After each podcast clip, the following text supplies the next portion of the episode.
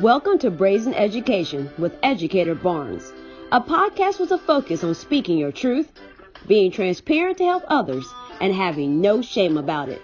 Because we can't move forward until the truth is known.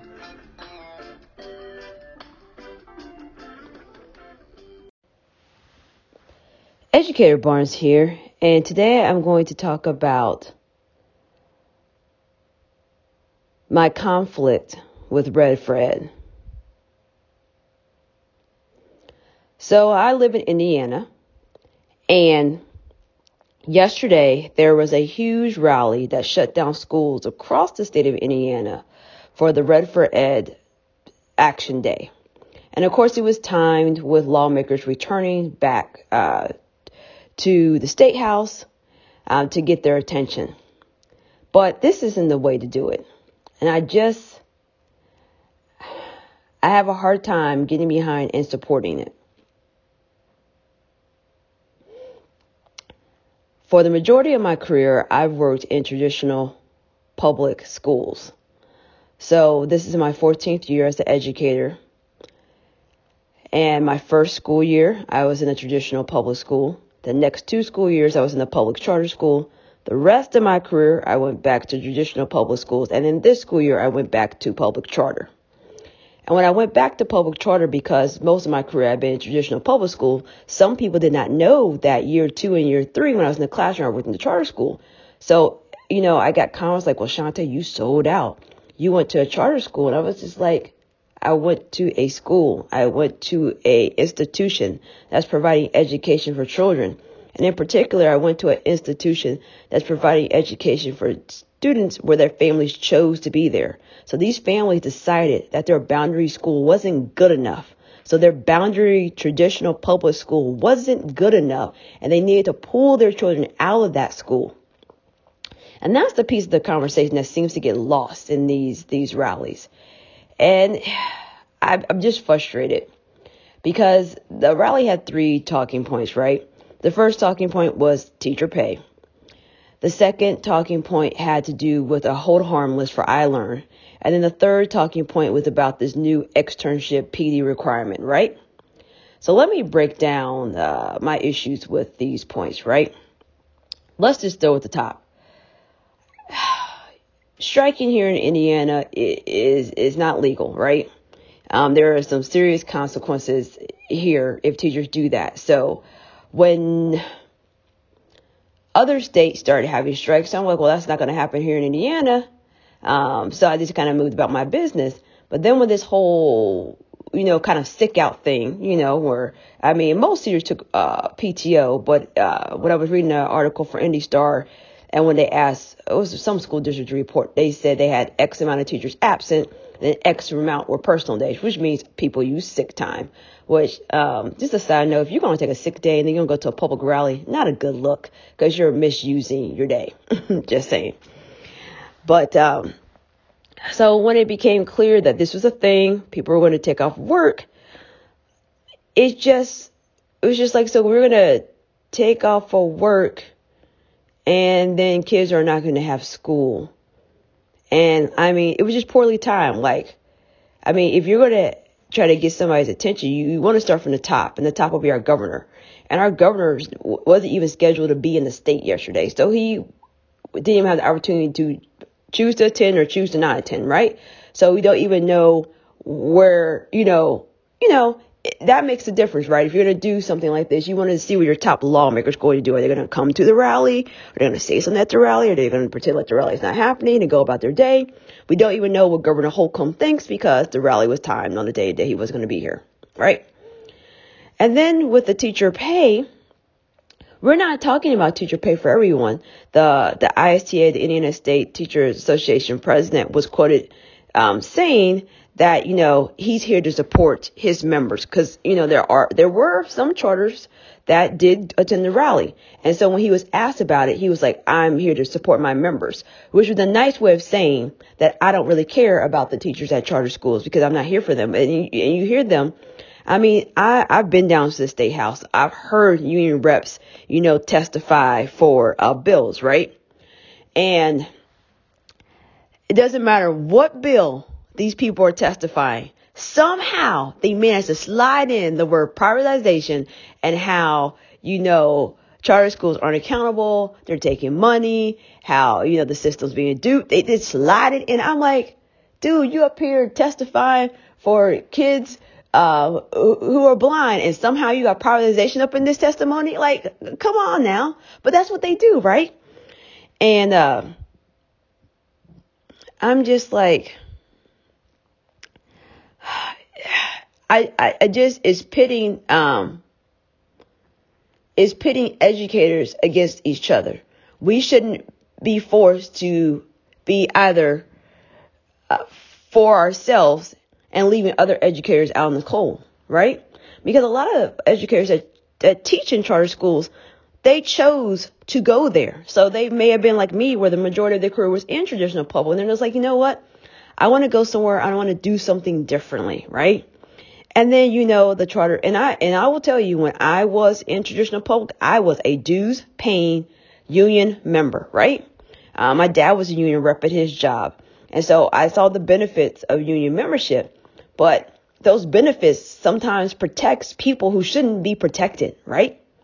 And I just, you know, when I got older and my dad was telling me about how, you know, just some of the things that he had to deal with, like, you know, ghost employment, right? people, you know, allegedly there, but they weren't. They were at home, right?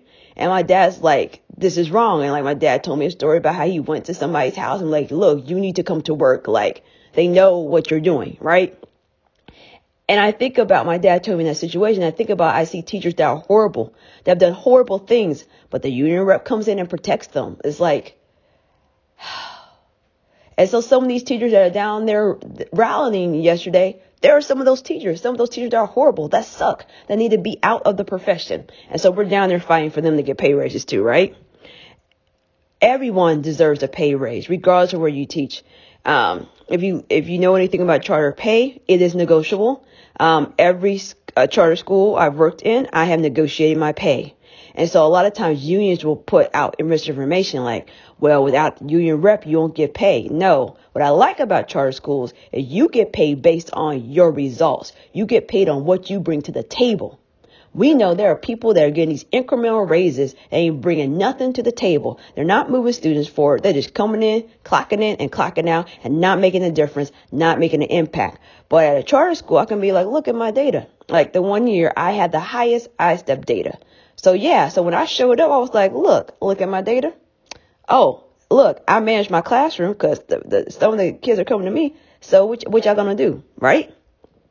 And I later found out that, um, not only did I get a pay raise, I was actually making more than the teacher that was mentoring me because I was a newer teacher, so I had to have a mentor.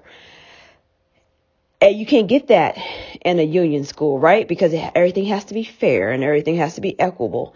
But we all know, um, you know, equal is not always fair. Equal is not always right. Giving everyone the same is not always right when everybody's not bringing that same fire, that same energy to the table.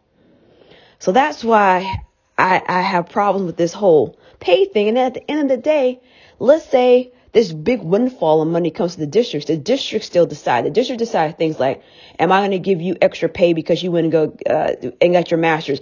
Am I going to give you extra pay because you got a doctoral degree? I'm in a doctoral program right now. And, you know, how is that going to benefit me? That's, that's a good question. And, you know, and I'm in a charter right now. So that's a question I'm asking myself, right?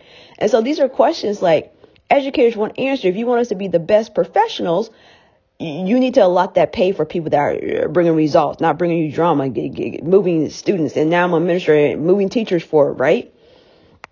And so, however it shakes out, the district still makes those decisions. The district's involved in what insurance you have. Because some districts you are getting raises, but then your insurance goes up more than your raise, so you actually took a pay cut, right? So that comes down to the district level because in Indiana, um, we're very conservative. So we're all about pro local control. And I can get behind that because I think school districts need to have that autonomy. I actually support that. I don't have an issue with that, right? But all of us coming together to fight for something and we still got to go back to our own individual local school district or our, our charter school.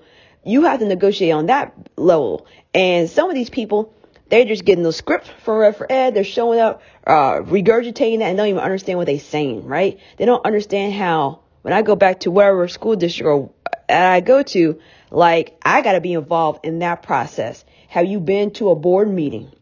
Have you been to one of those groups? Do you actually, do you read the newsletters that get sent out? You know, because some of these people, they don't. They're just not informed. They just wanted to dress up in red and yell and scream, right? Get informed and then get informed about what you need to do because it just surprises me when I talk to educators and they're just not informed. Like when I was a, U, a union paying member, I was informed about what was happening and about things I thought was wrong. And at least I knew about it. At least I was saying something about it. Sometimes things changed. Sometimes things didn't, but I was informed about it. And that helped me make a decision. So when I'm like, Hey, Barnes is about to bounce and here's the reasons why. I got some valid points because I, I know my stuff and I stay on top of my stuff, right? The second, my second point of contention is, um, the whole, hold harmless. Like I just felt like they just added that on to make it sound like we weren't just there for teacher pay.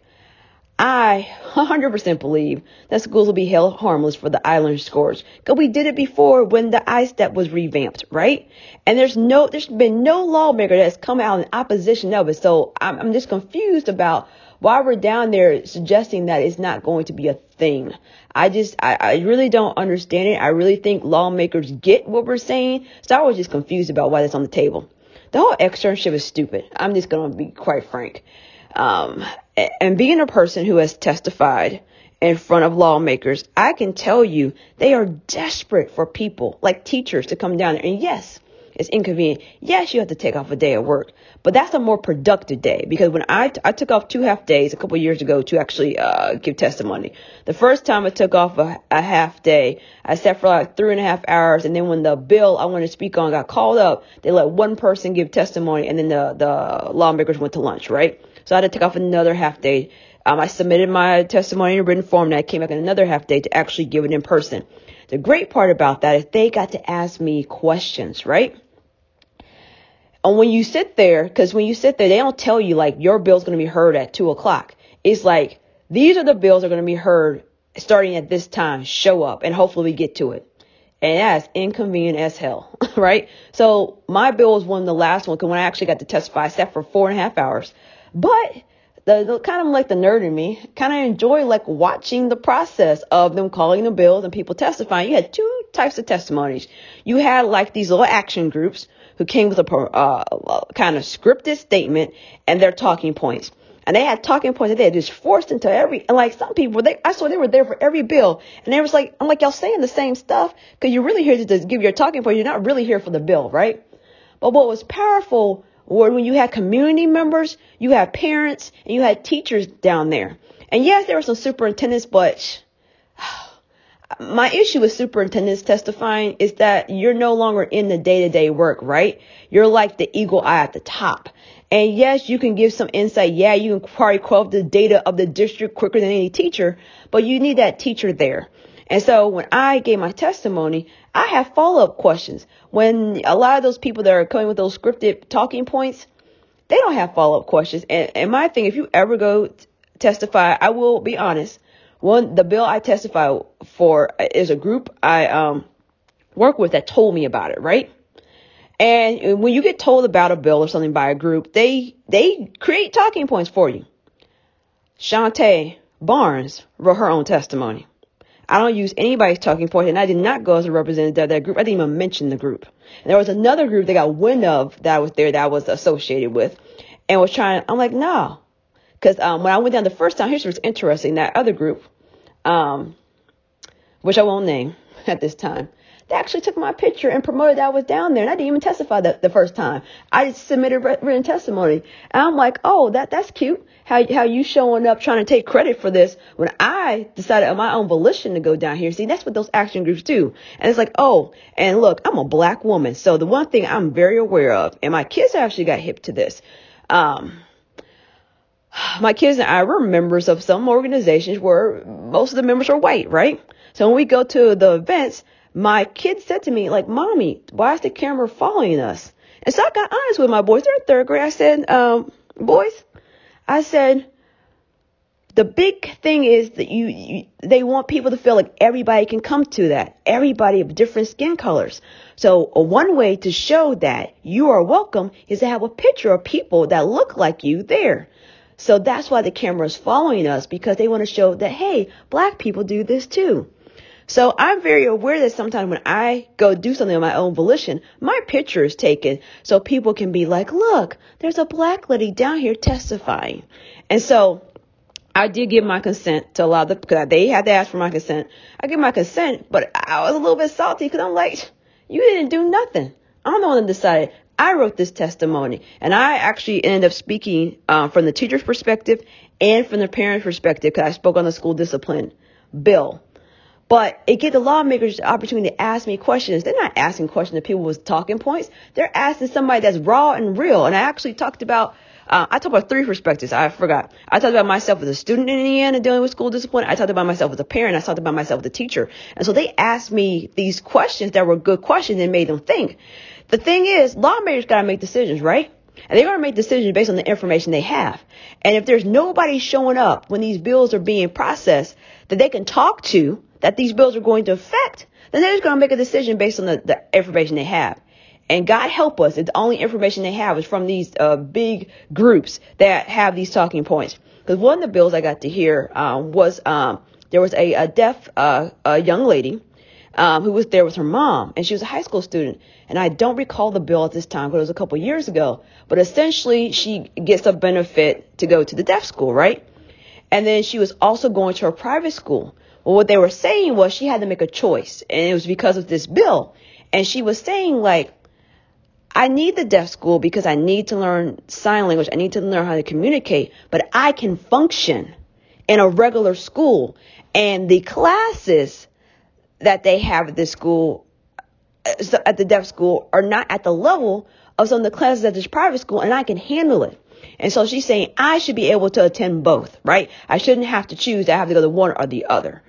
And when the when you have a real child saying like these are my grades at this private school i can do it but the private school can't give me the support that i need with like sign language and and and uh things like that then the lawmakers were looking like hmm we hadn't ooh thanks for giving us that point but if she hadn't shown up with her mom right they would make a decision based on data that someone gave them uh, in turn pull for them right and so this is my opinion of the best way to to make it. Like it's like what they said in Hamilton. You got to be in a room where it happens. You can't be out here screaming and the, the stuff is happening, and that hasn't happened yet, right? And you got teachers down there that don't even know what bills are being passed. They don't even know how to shoot. They don't even know how to find the bills online. They don't know how to follow the process. And so that's what I suggest teachers do. They learn that process because when that, those stuff start happening, yes, I'm a total policy geek. I'm up there looking like, hmm, that one. Like, let me give you one. Like, we already, I already gonna tell you that that, that one center, oh, I can't call her name. She's gonna pull up that bill about cursive writing me and put back in the curriculum. It's gonna fail again. like, and it's so funny because my parents and I have, we have opposing viewpoints. Like my parents are like, it needs to be back in the curriculum. And I'm like, mom and dad, like, like right now, I'm in the process of selling my first house. So my husband and I have moved.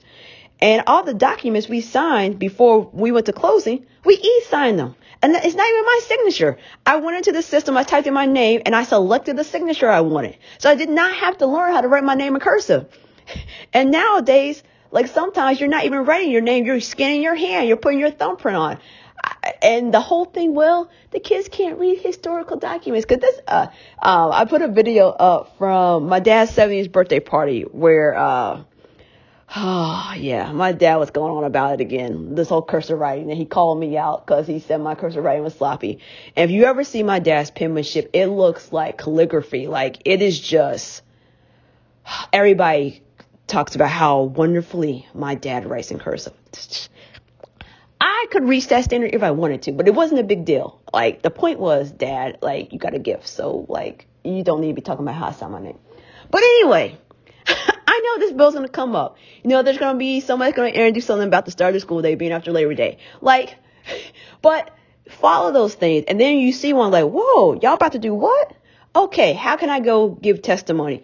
Let me get up there in the room where it happened. Let me get out there and kind of do these things. And the other piece is, and yes, I'm kind of skeptical about it. They did have the, they do have the teacher pay commission. Even though like um, there's no teacher on the commission. I mean, there's a teacher on the advisory council to the commission, and that's a whole other thing I wrote about that. But and I went to that. I actually went for the purpose of writing, so I did not give testimony, but they did collect all this stuff, right? And the budget's already been set through 2020, so like this just seemed poorly timed. This seemed like it was just like a show of force for a show of force sake, not to actually make something happen right now.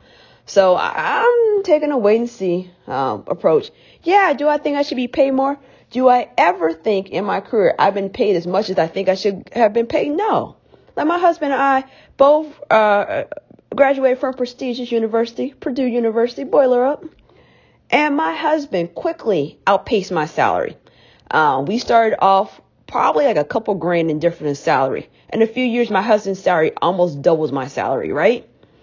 And so I mean, completely honest, I I have multiple sources of income right now, and I still make less than my husband, and it's frustrating because look, I love my husband and dude is talented, right? But shoot, I'm talented too, and I should be banking too, right? Based on what I'm doing, right? And I don't think I'm more valuable as my husband, but I'm as valuable as my husband. And this isn't the way to do it. Inconveniencing parents, um, inconveniencing workers because my husband does work downtown. He works in the government center. It took him 40 minutes to get into his parking garage.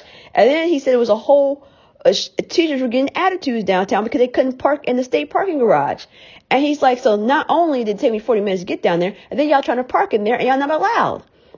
And so I'm just trying to figure out how income. And then my husband's like, because my husband, what he loves about working downtown is working, working on the canal, you know, going down to the mall, to, to the food court to eat, going to different places. I couldn't go anywhere because they were everywhere. And he said it was just very inconvenient for the people who are down there to work, the people that are down there about their day. He said, and so now you're trying to convince us to give you more money.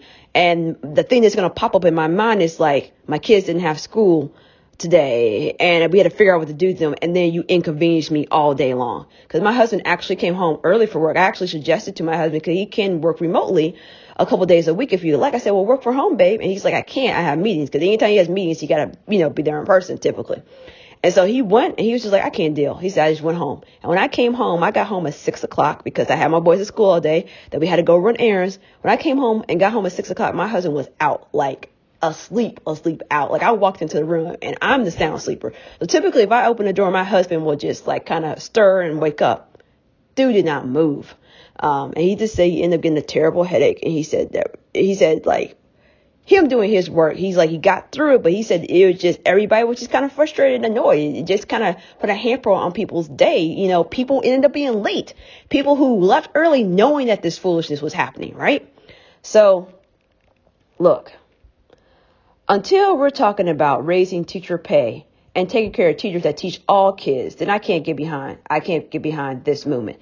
Yes, I was a dues paying union member. Yes, I support union rights, but I do not support this because this isn't right. And I know I made some enemies because uh, my Twitter account was blowing up yesterday, and you know some of y'all just like to slide into the DMs, and I just hit y'all back with the block because um look, I'm not fitting to be up on the internet arguing with y'all. Like, I will engage in conversation. I actually had some good conversation where I, I felt like I shared some information, but I'm not about to go back and forth with you. I'm over here trying to live my best life, and I am not about to be going back and forth with, with people, right? And also, my mental health and my self care matters. Like, I will not let the internet or anything else destroy who I am as a person. And first of all, you're not going to change my viewpoint. So, like, th- this is futile, right? I said my piece, you said your piece go on about your business, right? So, uh, what do you guys think about this whole red for ed? What, what, uh, I would love to hear your thoughts. Um, check you out next week.